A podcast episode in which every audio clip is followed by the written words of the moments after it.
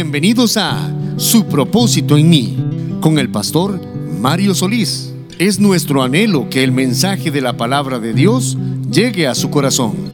Cada semana, la predicación expositiva del Evangelio refrescará su alma y le invitará a tomar decisiones para glorificar a Dios. Espérelo cada semana y descubra usted también su propósito en mí. Hermano, feliz Natividad del Señor. Feliz día de la encarnación del Señor. Qué tremenda bendición celebrar este día tan especial en la iglesia. ¿Cuál día pasó la Navidad? No, mi hermano, el día del Señor. Cada domingo ocurre un milagro. El Dios eterno se nos revela a través de su palabra y nos santifica. Amén, hermanos. Qué lindo lo que acabamos de tener, presentación de niños. Qué lindo ver a padres comprometidos con enseñar a sus hijos el Evangelio. Qué lindo ver una iglesia diciendo, vamos a respaldar su labor, no están solos. Y todo es posible por la resurrección de Cristo. Y como le dije la vez pasada, hermanos, su resurrección es posible por su muerte y su muerte por su encarnación. Todo forma parte de un eterno plan de redención. Él nos escoge, nos salva y nos preserva para que lo glorifiquemos y lo hacemos a través de los resultados que su vida produce en la nuestra. La semana pasada hablamos de la primera, que era la santificación. Y la segunda la que vamos a ver hoy, hermanos. Sí, quiero invitarle antes de tomar asiento que busque el libro de Juan, por favor, el capítulo 17. Juan 17, estaremos leyendo, hermanos. Juan el capítulo 17. Le invito a ponerse en pie por respeto a la palabra del Señor.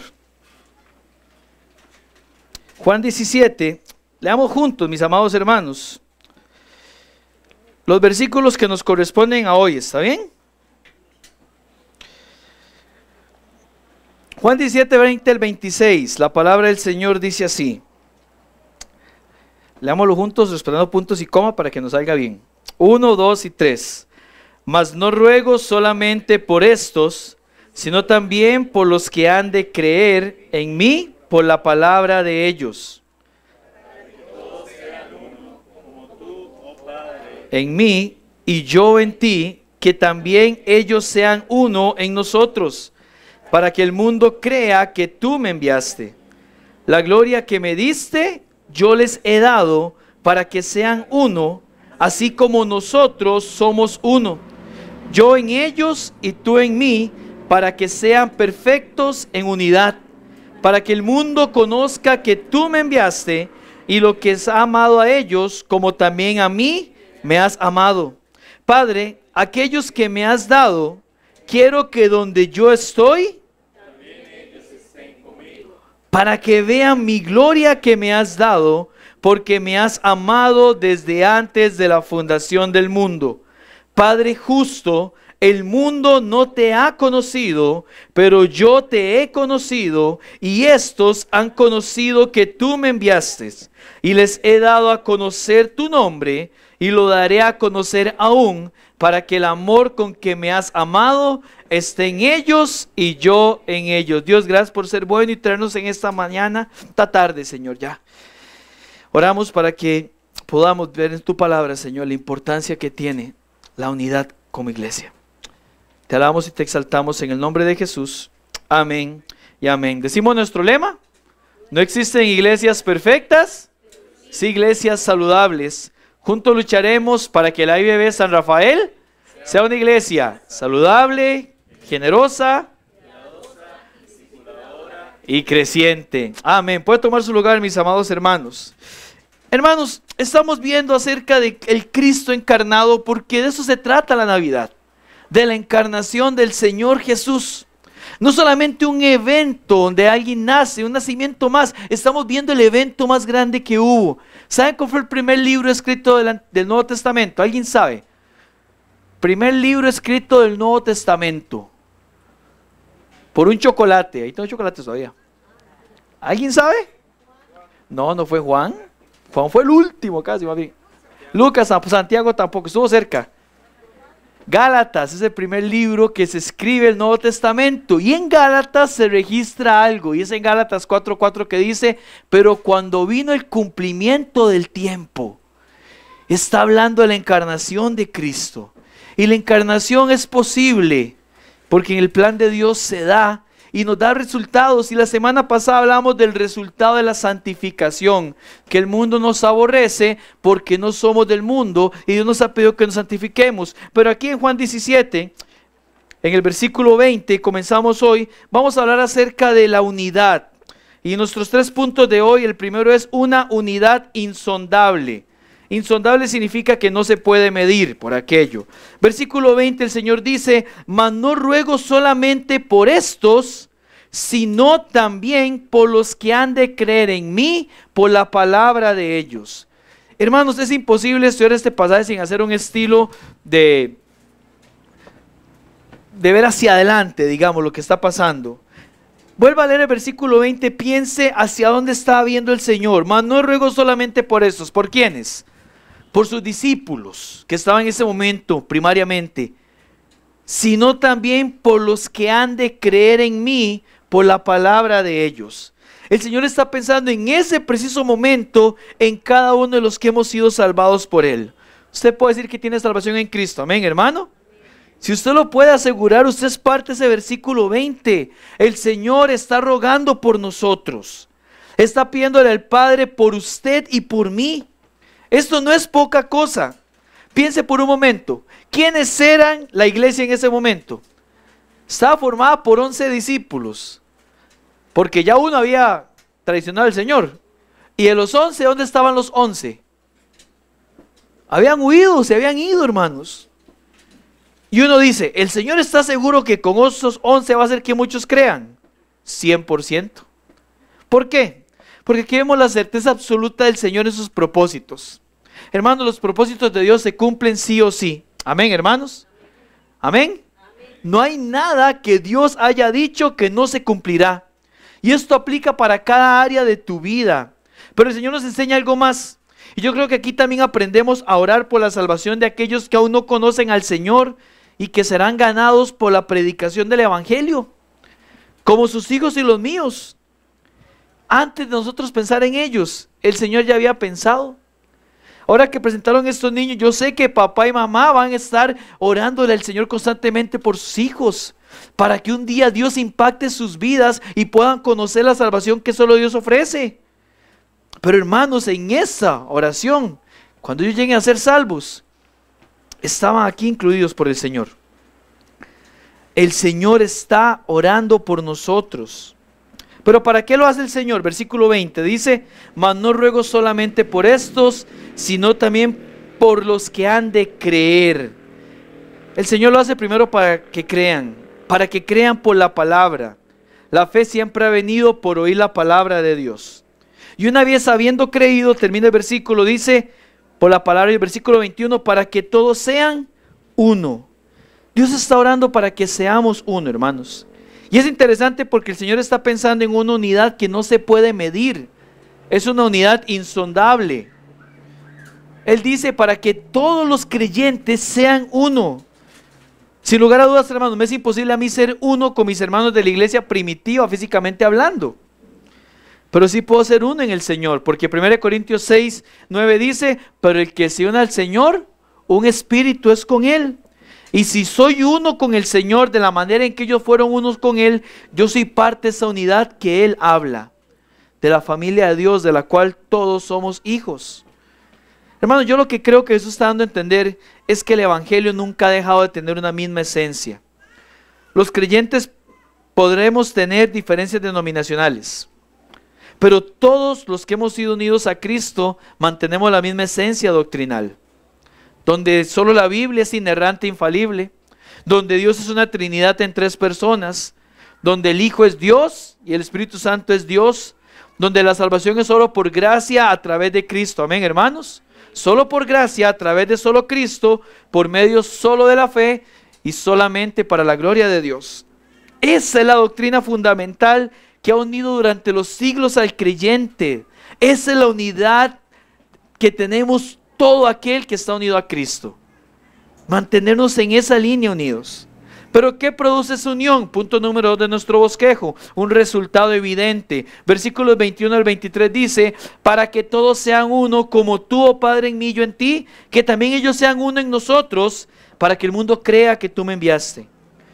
La gloria que me diste yo les he dado, para que sean uno, así como nosotros somos uno.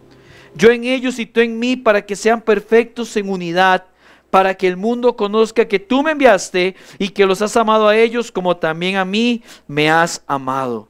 Hermanos, en el versículo 21 dice que el resultado de la salvación de nuestras almas es la unidad con el Señor y la unidad con su iglesia. Es más, Jesús compara dicha unidad con la unidad que tiene el Padre con el Hijo. El Padre se deleita en el Hijo y el Hijo se deleita en el Padre. El Padre glorifica el Hijo y el Hijo glorifica el Padre. El Padre y el Hijo. Esa relación única intratrinitaria de Jesús con el Padre conforma el patrón de unidad de los creyentes en la iglesia. Ahora, ¿en qué debe estar la unidad de la iglesia? La iglesia tiene que estar unida como el Padre y el Hijo, pero ¿en qué? ¿En qué tenemos que estar unidos, hermanos? Y yo quiero darle ahorita siete puntos en los que tenemos que estar unidos como iglesia, viendo el ejemplo del Padre y el Hijo. Siguiendo el ejemplo que se ha dado, la iglesia tiene que estar unida en las cosas que el Padre y el Hijo están unidas. ¿En qué están unidos? Primero, en el propósito de glorificar al Padre. El Padre se glorifica a sí mismo. Isaías 43, 7 dice él, todos los llamados de mi nombre, ¿para qué? Para gloria mía los he formado. El Padre se glorifica a sí mismo y el Hijo glorifica al Padre. Juan 17 al comienzo, Padre glorifica a tu Hijo como tu Hijo te ha glorificado. De manera que la iglesia tiene que estar unida en el propósito de glorificar al Padre. Ahora, ¿Dios puede buscar su propia gloria? Sí, porque Él es digno de dicha gloria. Ahora, ¿que Dios busque su propia gloria es vanagloria? No, porque Él a diferencia de nosotros sí es digno de dicha gloria. La nosotros es vana. ¿Es Dios entonces un idólatra por buscar su propia gloria? No, porque no está adorando ningún ídolo, Él es Dios.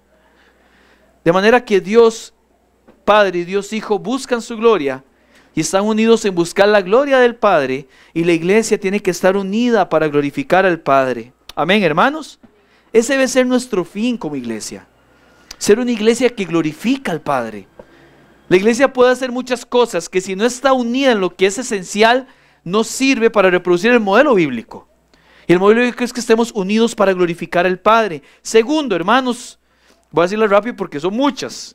Segundo, ¿en qué tiene que estar unida la iglesia? En el propósito de predicar el Evangelio. Jesús fue comisionado por su Padre para compartir las buenas nuevas de salvación. Padre, Hijo y Espíritu Santo están unidos en esa tarea. ¿Cómo es que el Espíritu Santo está unido en la tarea de comunicar las buenas nuevas? Bueno, porque cuando muere el creyente, el creyente quiere compartir aquello que Dios ha hecho en su vida pero no lo hace por sí solo. Si nosotros compartimos el mensaje del Evangelio es porque el Espíritu Santo en nosotros nos motiva a eso, nos lleva a eso. La vida que Dios nos ha dado nos lleva a eso. Amén, hermanos. Y si el Padre y el Hijo están comprometidos en compartir las buenas nuevas de salvación, la iglesia tiene que estar unida en predicar el Evangelio. Jesús fue comisionado para hacerlo, Él vino a compartir las buenas nuevas y la iglesia tiene que estarlo. Hermanos, compartir las buenas nuevas de salvación no es de un grupito de la iglesia. No es como un ministerio de evangelismo donde solo están tres personas y cuando dice, jale a predicar, solo llegan cuatro o cinco. Toda la iglesia tiene que estar unida en esto. Ya se lo he mencionado, pero el otro año, ¿cuál es nuestra meta como iglesia creciente? Que cada uno de nosotros pueda traer una sola persona. Estoy seguro que alguien Dios va a poner en tu camino. Ahora tenés que pedírselo. Señor, danos una persona nueva. Yo le voy a contar algo que me pasó muy anecdótico. Bueno, estas bases que ve aquí, gloria a Dios porque nuestro hermano Manuel las pudo hacer. Amén, hermanos. Vea qué buenas bases. Si el tele no se cae, entonces valió la pena, hermanos. Si lo quedó bien hecho, está bien, si la pantalla no se cae. Pero hermanos, ¿cómo estamos aquí trabajando el jueves, viernes, inclusive ayer y todo? Eh, yo estoy aquí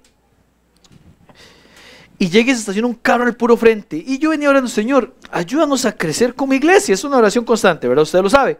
Y se estaciona un carro al frente y dice, Señor, vea, usted se congrega en esta iglesia. Le digo, sí, Señor. Y me dice, yo acabo de estar en el Banco Nacional. Más cerca de usted, no, mentira.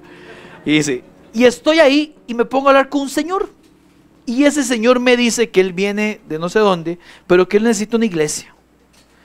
Y yo le dije, yo voy a una iglesia bautista, pero que queda allá en Heredia Centro. Le dijo algo así, me dijo. Y yo, no, yo ocupo una iglesia bautista más cerca. Y dice, y yo le ofrecí dejar a la casa. Y con ellos por aquí, no va a creer, ponemos el rótulo que está ahí al frente. Este rótulo, yo ese rótulo nadie lo ve, pero él lo vio, ¿verdad? Gracias a Dios. Entonces, él fue a dejar al señor a la casa, ya por calle Lobo. Dice que es vecino, allá doña Meleo Mano. Y se volvió a decirme, yo ocupo que alguien lo vaya a visitar. Yo le dije, claro que sí, con mucho gusto, amén. Hermano, eso es de película. ¿Quién hace eso? Y el Señor solo vino aquí a darle números para irlo a visitar. Dice, es por una calle que está como en el castillo que entra por dentro y que va a salir. Yo creo que es por donde sale la casa de Luis Oñatif, como esa calle por dentro ahí. Dice, por ahí vive. Hermanos, yo estoy seguro que si usted le pide al Señor que le dé una persona para que conozca de Cristo, Él se la va a dar. Es su plan. Pero hay que pedírselo a Él que nos lo dé. Tenemos que estar unidos como iglesia en predicar el Evangelio y compartir las buenas nuevas. Amén, hermanos. Estamos así de tener aquí a, ¿cómo se llama? Capi, a Leo y a, a Wendy, ¿verdad? Unos amigos de, José. Y, estamos orando por, yo estoy orando por ellos, ¿verdad? Además tienen una soda y cocina muy rico también, entonces imagínense. ¿Verdad? Hay que ser amigos por la comida, dice. Hermanos, estar unidos en predicar el Evangelio. Pero ¿en qué más estamos unidos? Número tres, hermanos. ¿Saben en qué está unido el Padre, el Hijo y que la iglesia tiene que estar unidos? No solamente en glorificar al Padre y no solo en predicar el Evangelio. Tercero, en el propósito de ser santos. Ya lo explicamos en la enseñanza anterior, pero el llamado integral de Dios es a una unidad santa. ¿Recuerda lo que dice 1 Pedro 1, 15, 16? Dios hablando dice, como está escrito, sed santos, porque yo soy santo. A veces vemos las iglesias que dicen, es que los jóvenes de la iglesia les cuesta la santidad. Hermanos, si a las jóvenes de la iglesia le cuesta la santidad, a toda la iglesia le cuesta la santidad, porque somos uno. Amén, hermanos. Es que a los niños les falta disciplina en la iglesia. Si a los niños les falta disciplina, a la iglesia entera le falta disciplina. Somos una unidad. No podemos separarnos así. Si a los adultos los absorbe el chisme o la queja o lo que sea, toda la iglesia está siendo afectada. Por eso es que la iglesia tiene que ser una, estar unida en buscar la santidad. De igual forma, si los jóvenes están luchando por honrar a Dios, toda la iglesia está luchando por eso. Si los matrimonios se esfuerzan por reflejar el carácter de Cristo en la iglesia, es porque la iglesia está comprometida en que lo hagan. Hermano, la santidad es en unidad, porque el Padre y el Hijo son santos y están unidos en eso. Tenemos como iglesia que buscar juntos la santidad. Amén, hermanos. ¿Sabe cómo usted busca junto la santidad con su iglesia? Cuando cada día saca un ratito para leer la palabra de Dios y orar. Porque usted es parte de este cuerpo. Cuando usted cada día busca cómo crecer espiritualmente. Cuando le escribe a algún hermano, una hermana, hermano, ¿cómo está? ¿Está pasando alguna prueba? ¿Quiere que por usted? Uy, sí, hermano, voy a orar por usted. Estoy uniéndome a Él para que el pecado no llegue y se enseñoree de esa persona. Eso es lo que ocupa la iglesia. Estar unida en el propósito de ser santa. Cuando los incrédulos ven a los creyentes unidos en pos de la santidad, se verán atraídos a Cristo. En Hebreos 12:14 el autor exhorta así, le dice, seguir la paz con todos y la santidad, sin la cual nadie, ¿qué dice la Biblia? Nadie verá al Señor, usted se lo sabe. ¿Eso qué quiere decir? Que si la iglesia tolera el pecado, no solo oscurece la gloria de Cristo que está llamada a irradiar, sino que también está siendo expuesta a la disciplina del Señor y no está alcanzando la santidad. El deber es como iglesia seguir juntos buscando la santidad que Dios da. Entonces tenemos ya tres cosas. ¿Qué es lo que tenemos que buscar unidos? La gloria del Padre, unidos predicar el Evangelio, unidos ser santos y lo cuarto, hermanos, ¿en qué más está unido el Hijo y el Padre? Que podemos ver en el propósito de amar. Debe la iglesia estar unida en amor porque Dios es amor. Y no me refiero a la muletilla, ¿verdad? Me refiero a la realidad de que el Padre ama al Hijo y el Hijo ama al Padre y nosotros somos llamados a amarnos unos a otros. ¿Sabe lo que dice el apóstol Juan en Juan 13:35? Devuélvase unas cuantas hojas ahí en su Biblia. Juan 13:35, yo sé que usted se lo sabe. Juan 13:35 dice la palabra, en esto conocerán todos que sois mis discípulos. Si tuvierais doctrina, si tuvierais fe, si tuvierais, ¿qué dice Jesús en este pasaje específico? Amor los unos con los otros. Hermanos, el llamado a la unidad es para amarnos. ¿Y sabe cuándo amamos más? cuando perdonamos. Nunca nos parecemos más a Cristo que cuando perdonamos. El Señor nos amó. ¿Y qué hizo? Envió a Cristo para perdonarnos. Dice la Biblia, si ustedes aman a los que le aman, ¿qué mérito tienen? Todos hacen eso. Pero cuando en el medio hay perdón, el amor crece. Creo que los que están casados con más o menos años pueden entender eso en la relación de pareja. ¿Cuántas veces hemos metido las patas como cónyuges? Que dice, qué torta. Dije algo que no tenía que decir, hice algo que no tenía que hacer. Y cuando nuestro cónyuge nos dice, está bien, mi amor, me perdona. Sí, sí, yo lo perdono, sigamos adelante. Uno se siente muy agradecido. La iglesia tiene que crecer en amarse, unidos amándonos. El amor no es solamente esa mirada, venga, bueno, ahí hay amor. Pero no todos son así, ¿verdad? Hay gente que no le gusta contacto físico, nada. El amor es preocupación genuina y es perdón. Cuando comenzamos a perdonar, nos parecemos más a Cristo. Nunca nos parecemos más a Cristo que cuando perdonamos. Y eso es amor. Quinta cosa, hermanos, ¿en qué propósito nos tenemos que parecer? En el propósito de glorificar al Padre, en el propósito de predicar el Evangelio, en el propósito de ser santos, en el propósito de amar. Quinto, en el propósito de ser leales. La lealtad del Padre al Hijo y el Hijo al Padre se ve en toda la Biblia. Jesús dijo en Juan 8:29, porque el que me envió conmigo está. No me ha dejado solo el Padre, porque yo hago siempre lo que le agrada. Ahí estaba el Padre. hermano, la lealtad es el ingrediente básico para que la unidad sea pura, genuina y sincera. Una unidad que no está basada en la lealtad no es unidad, es manipulación, es hipocresía, como usted quiera llamarle. Y Dios no habita en medio de un pueblo así. Y no me refiero a la lealtad solo entre personas, ¿verdad? Sino la lealtad a la palabra de Dios. Una iglesia que no es leal en predicar expositivamente la palabra, en aconsejar bíblicamente, en preocuparse genuinamente, no está en unidad con el Señor. Unidad en la palabra. Por estar unidos de la misma manera que una selección de fútbol gana un mundial, un grupo de compañeros que se gradúan. Están unidos, sí, pero Dios está en esa unidad, no necesariamente. Pero Dios está en unidad donde su palabra es el centro.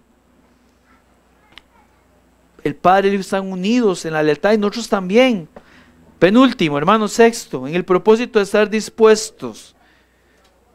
¿Dispuestos a qué, pastor? En Filipenses 2.5 nos dice esto que haya en nosotros el sentir que hubo en Cristo, el cual siendo en forma de Dios no estimó el ser igual a Dios, sino que Él se despoja y está dispuesto a venir a salvar a la humanidad. El Dios que se hizo carne y dispuesto a proveer salvación por el puro afecto de su voluntad. Eso nos dice a nosotros que como iglesia tenemos que estar dispuestos a cumplir la voluntad del Padre unidos. La unidad es la esencia de la disposición. Piense, por ejemplo, qué sirve en una relación que el esposo esté dispuesto a crecer, a ser devocional, a servir, si la esposa no, de poco. Igual funciona en la iglesia, dispuestos a hacer la voluntad de Dios todos juntos, hermanos. Es deseable que lo busquemos, que lo hagamos. Por eso la disposición en sí mismo es un propósito. Y lo último que está en el versículo 24, mis hermanos, el séptimo propósito en el que tiene que estar unido la iglesia, el versículo 24 dice, Padre, aquellos que me has dado, quiero que donde yo estoy, también ellos estén conmigo. La iglesia tiene que estar unida en el propósito de alimentar la esperanza. El Señor está unido en compartir la esperanza a su pueblo. Es lo que permanece junto a la fe y el amor. La iglesia tiene que estar unida en esperanza, en la esperanza de que el Señor volverá por ellos. Creemos que Dios va a volver por su pueblo. Amén, hermanos. Yo le quiero contar algo que escuché en una predica esta semana. Un pastor decía, hermano, yo creo que la iglesia y los creyentes en general han perdido el asombro por la venida de Cristo. Cuando decimos, Cristo viene, todo el mundo dice amén. Pero no nos diferenciamos de cuando dice Lucas, como en los días de Noé, decía este pastor. Todo el mundo sabe que el Señor viene. Y él preguntaba, y yo me preguntaba a mí pensando en esto, ¿qué estás haciendo para prepararte mejor para la venida de tu Señor. Jesús dice aquí en el versículo 24, Padre, aquellos que me has dado, está hablando de nosotros, mis amados, quiero que donde yo estoy, también ellos estén conmigo. ¿Cómo tu vida se prepara para estar con el Señor? No, pastor, pero es que el Señor cuando, hermanos, si somos cristianos entendemos que el Señor puede venir en cualquier momento por su iglesia. Amén. Todos los cristianos en el mundo estamos de acuerdo en eso. Cristo viene por su iglesia. Tenemos que estar unidos en esto, hermanos. Nos dice, sí, Cristo viene, Cristo viene, pero nadie vive como si el Señor volviera. Y si la mitad de la iglesia o más de la iglesia no está unida en la esperanza, no ha entendido esa unidad que tenemos que tener, anhelar el regreso de nuestro Señor. Tal vez alguno diga, yo decía esto antes de casarme, Señor, venga después de que me case. José, usted no lo dice, casualidad. ¿Verdad? ¿Sabe qué torta el día antes? No, Señor, la trompeta, no, no. Se imagina, ¿no? ¿Verdad? Hermanos, pero hay que anhelar que el Señor ve. Queremos que Cristo venga, amén, hermanos. Propóngase ver cómo usted vive deseando eso. ¿Cómo enseña la Biblia que hay que hacerlo? Santifíquese más. Busque más del Señor. Sea más intencional. Y no solo eso, es porque usted no sabe si el Señor, en vez de ir por usted, lo manda a llamar. ¿Quién puede decir que va a estar el otro año? No podemos decirlo ninguno. Entonces tenemos que estar viviendo de tal manera, decía el pastor Spurgeon, viva como si el Señor viniera mañana y trabaje como si viniera mil años. Pero hay que estar viviendo con esa esperanza. La iglesia tiene que estar unida en eso. Porque es algo que el Señor está pidiéndole al Padre. Que Él quiere que estemos donde Él está, hermanos. Y estos son siete propósitos en los que está unido el Padre y el Hijo y a los que es llamada la iglesia. Como dice la palabra, que sean uno, dice aquí, para que tú oh Padre, en mí, yo en ti, como tú, oh Padre, en mí, yo en ti, que también ellos sean unos, unida en glorificar al Padre, en predicar el Evangelio, en santidad, en amor, lealtad, disposición, en esperanza. Ahora, ¿para qué la unidad de la iglesia? Punto número tres y final, una meta final. El final del versículo 21 dice, para que el mundo crea que tú me enviaste. Hermano, la meta de la unidad es que el mundo conozca a Jesús y lo conocerá a través del testimonio fiel de una iglesia que está unida. Por ello es que el enemigo trabaja tanto en romper la unidad de la iglesia. ¿Sabe? Este pasaje dice cuatro veces que debemos ser uno. Dice, para que todos sean uno. Vaya viéndolo conmigo, por favor. Porque menciona mucho el tema de la unidad. Está diciendo a cada rato, para que sean uno, para que sean uno, para que sean uno. Versículo número 20, hermanos. Mas no ruego solamente por eso, sino también por los que han de creer en mí por la palabra. Versículo 21, para que todos sean uno. Lo menciona. Como tú, Padre, en mí yo en ellos, que también ellos sean uno en nosotros. Segunda vez que lo menciona. Para que el mundo crea que tú me enviaste. La gloria que me diste yo les he dado para que sean uno. Tercera vez. Así como nosotros somos uno. Yo en ellos y tú en mí, para que sean perfectos en unidad. Cuarta vez, hermanos. Cuatro veces dice para que sean uno, para que estén unidos, para que estén unidos. Dos veces dice como nosotros, o sea, la unidad refleja el carácter de Cristo. Y dos veces dice el mundo crea y el mundo conozca. Y la meta de que el mundo crea en Jesús es de la iglesia.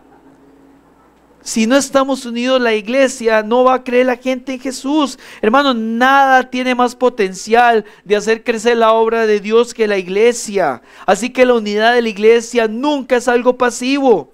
Cuando no hay unidad, es una unidad falsa, detenemos el avance de la obra, pero cuando es real, el testimonio que transmite de Jesús es tremendo. Escúcheme esto, la unidad de la iglesia es el mayor testimonio de lo que Dios cambia vidas. ¿Por qué? Porque permite mostrar cómo personas que antes no se soportarían, que a la primera saldrían corriendo, que vivirían enojados y resentidos entre ellos, han sido transformados para amarse genuinamente a pesar de las circunstancias y permanecer unidos. Por eso, hermanos, es que la unidad es el mayor testimonio. Porque sin Cristo a lo mejor ya estaremos todos agarrados de las mechas. Diría, no aguanto más ese pastor, yo me voy mejor. Pero por amor a Cristo yo lo soporto. Y yo como pastor digo de, no mentira, así no, ¿verdad? Pero entre todos es un milagro que estemos unidos y nos podamos amar. Amén, hermanos. Seamos sinceros. Nunca reflejamos más a Cristo que cuando estamos unidos en ese sentido. Es el mayor testimonio que Dios cambia vidas. Que Dios dice, yo puedo amar a esa persona. Y no solo puedo, yo disfruto amar a esa persona con el tiempo. Y uno llega a decir, yo nunca pensé que podría llegar a llevarme también con ese hermano, esa hermana. Al comienzo sentía que no. Es el mayor testimonio la unidad. Y hermanos, en este pasaje hay muchas cosas más que analizar, pero la esencia está aquí. Cierro con el versículo 24 y 25. Padre, aquellos que me has dado, quiero que donde yo estoy también ellos estén conmigo, para que vea mi gloria que me has dado, porque me has amado desde antes de la fundación del mundo. 25, Padre justo, el mundo no te ha conocido, pero yo te he conocido, y esos han conocido que tú me enviaste, y les he dado a conocer tu nombre, y lo daré a conocer aún, para que el amor con que me has amado esté en ellos y yo en ellos. La unidad refleja el amor de Cristo. Como acabamos de decir, un amor genuino, desinteresado, no centrado en las circunstancias, sino en el Dios que nos amó. Esa es la unidad que la iglesia debe vivir. A eso es lo que debe apuntar. Tres puntos de qué aprendemos o qué más aprendemos nosotros, hermanos, porque hemos ido mencionando varias cosas. Pero yo quisiera centrarme en tres para que usted se lo pueda llevar hoy. Tres cosas que yo creo que refleja este pasaje a nivel aplicativo. Primero, creo que aprendemos que debemos congregarnos, hermanos. Mi unidad con la familia de Dios es materializada a través de mi comunión con la iglesia de Cristo. Voy a repetirle eso. Mi unidad con la familia de Dios de todos los tiempos y todos los siglos es materializada a través de mi comunión con la iglesia de Cristo. Yo no puedo dar un testimonio real de Cristo y el Padre sin ser constante en congregarme. Hay muchas cosas que solo son posibles congregándonos, hermanos. A orar a Dios corporativamente, servir a mis hermanos, animarnos unos a otros, compartir como familia. Hermanos, el congregarse no es un lujo. Además, ni siquiera es una opción. Es una obligación del creyente. Porque la iglesia no es un lugar al que vamos, es un lugar al que pertenecemos. Estamos juntos siendo la casa de Dios, dice 1 Timoteo 3. Dios habita con la iglesia unida. Y yo quisiera en este punto contar una ilustración que hace unos meses compartí por aquí y yo creo que se presta para ahorita. Escúcheme bien en esta ilustración que había compartido hace unos meses con ustedes, a veces alguno lo recordará. Dice así, Estamos todos sentados en la iglesia el domingo en la mañana. Un hermano ha dado la bienvenida y hemos cantado hermosas alabanzas juntos. Está por comenzar la predicación y pasa alguien a anunciar que el pastor decidió no venir hoy al culto. ¿El motivo? No importa. Se fue a pescar, quiso dormir hasta más tarde, llegaban familiares o lo que sea. No vino. ¿Qué pensarías si fueres uno de esos miembros sentados esperando que llegue el pastor y de repente anuncian que no vendrá? ¿Cómo te sentirías? Yo puedo escuchar a doña Rosa decir, ¿quién se cree que es? ¿Cómo faltar el culto? Y don Pedro responde, ya me va a el pastor, él no puede faltar el culto. Pero entre nosotros, realmente, ¿por qué el pastor no puede faltar? Sí, yo sé que el pastor es el hombre llamado por Dios, responsable enseñando las escrituras cada domingo, pero no nos dice Hebreos 10:25 que no debemos dejar de congregarnos, o sea, todos los creyentes. Nadie esperaría que el pastor falte el culto, pero si doña Rosa don Pedro deciden hacer lo mismo que el pastor. Algo que el Nuevo Testamento nos deja bien claro es que la iglesia de Jesucristo no es el pastor, el diácono, o el edificio que se habilitan los domingos a disposición de un número indeterminado de personas que se congregan para ser espectadores del culto. 1 Corintios 12, 27 dice, ahora bien, vosotros sois el cuerpo de Cristo y miembros cada uno en particular. La iglesia es compuesta por sus miembros. No es el edificio, ni tan solo el pastor o el diácono. Doña Rosa y don Pedro son miembros del cuerpo de Cristo, son parte de la iglesia. Y recordando Hebreos 10:25, debemos exhortar tanto a estos como al pastor y al diácono, a quien sea congregarse. No debemos solo esperar que otros cumplan los mandatos bíblicos. Nosotros debemos mirar en qué estamos desviándonos del patrón que nos muestra en la escritura. No está bien que el pastor decida faltar el culto sin una razón realmente importante, así como tampoco está bien que ninguno de los hermanos lo haga. Solo porque usted no predica la palabra cada domingo desde el púlpito, no cante no dirija la reunión, no quiere decir que tenga menos responsabilidad delante de Dios o del resto de la iglesia en ser parte del culto. La tiene. La iglesia, lo repito, son sus miembros, aquellos que han profesado haber nacido de nuevo por medio del Evangelio y la gracia de Dios. Y esta comunidad de creyentes se reúne unida a adorar a Dios en el día del Señor. Debemos dejar de mirar al pastor o a los diáconos como los únicos creyentes que tienen un llamado a servir en la iglesia. El Nuevo Testamento está repleto de mandamientos unos a otros. Y los unos a otros no son solo el pastor y el diácono, es usted y yo también. ¿De qué manera estamos buscando servir a la iglesia local? ¿De qué manera estamos procurando congregarnos fielmente cada domingo? ¿De qué manera estamos asumiendo responsabilidades en la iglesia local?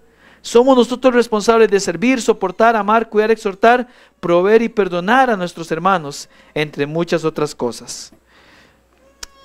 Por eso que escribe este Señor, yo digo, hermano, congréguese fielmente. Eso ayuda a la unidad.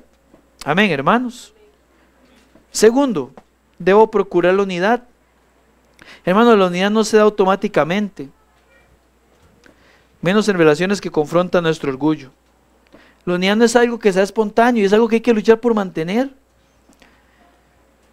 Ahora, hay cosas que dificultan la unidad, pero debemos analizar. ¿Soy yo o es el hermano? Si soy yo, pide al Señor que nos ayude a cambiar. Y si es el hermano, de ahí, orar por el hermano y amarlo, para que Dios le ayude a cambiar. Eso fomenta la unidad. Si un hermano viene usted con un chisme, vaya y, dígale, hermano, eso es cierto. Al hablar con el hermano. No, no, no, no, no. Entonces de ahí, ¿verdad? Tenemos que cuidar la unidad.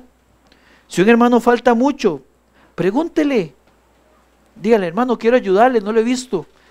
Me preocupa, porque no es normal dejar de congregarse.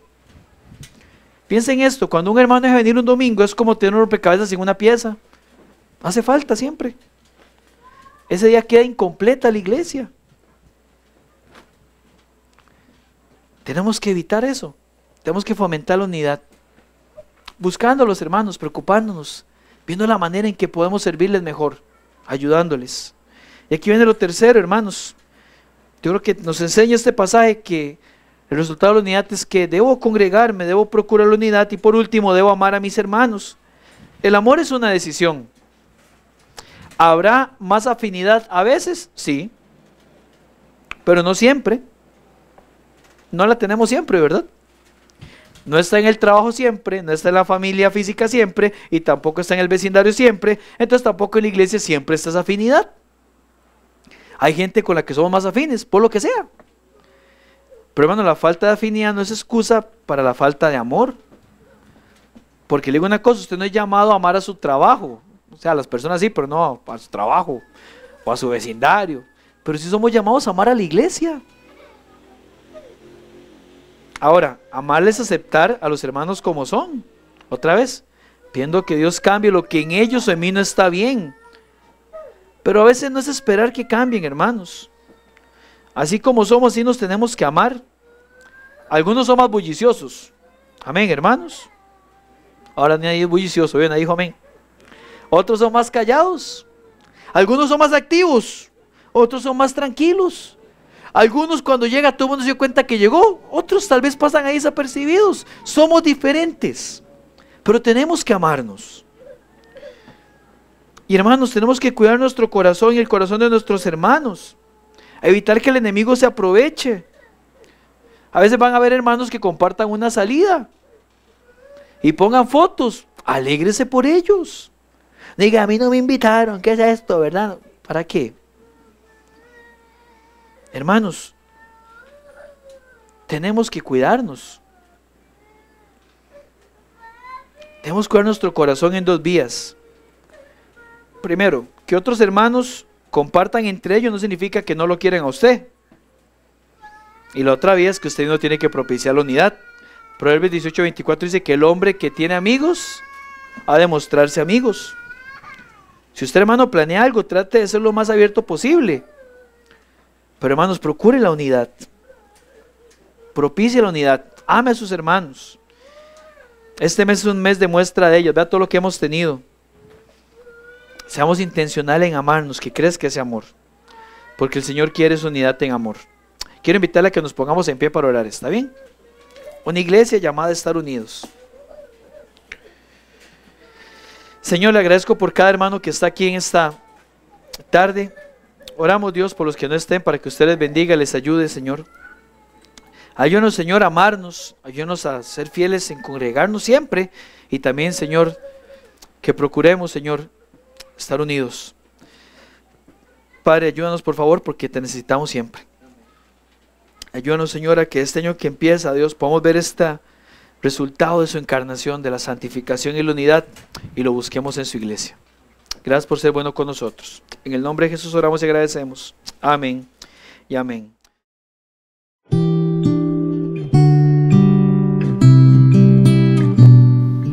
Muchas gracias por haber escuchado este sermón.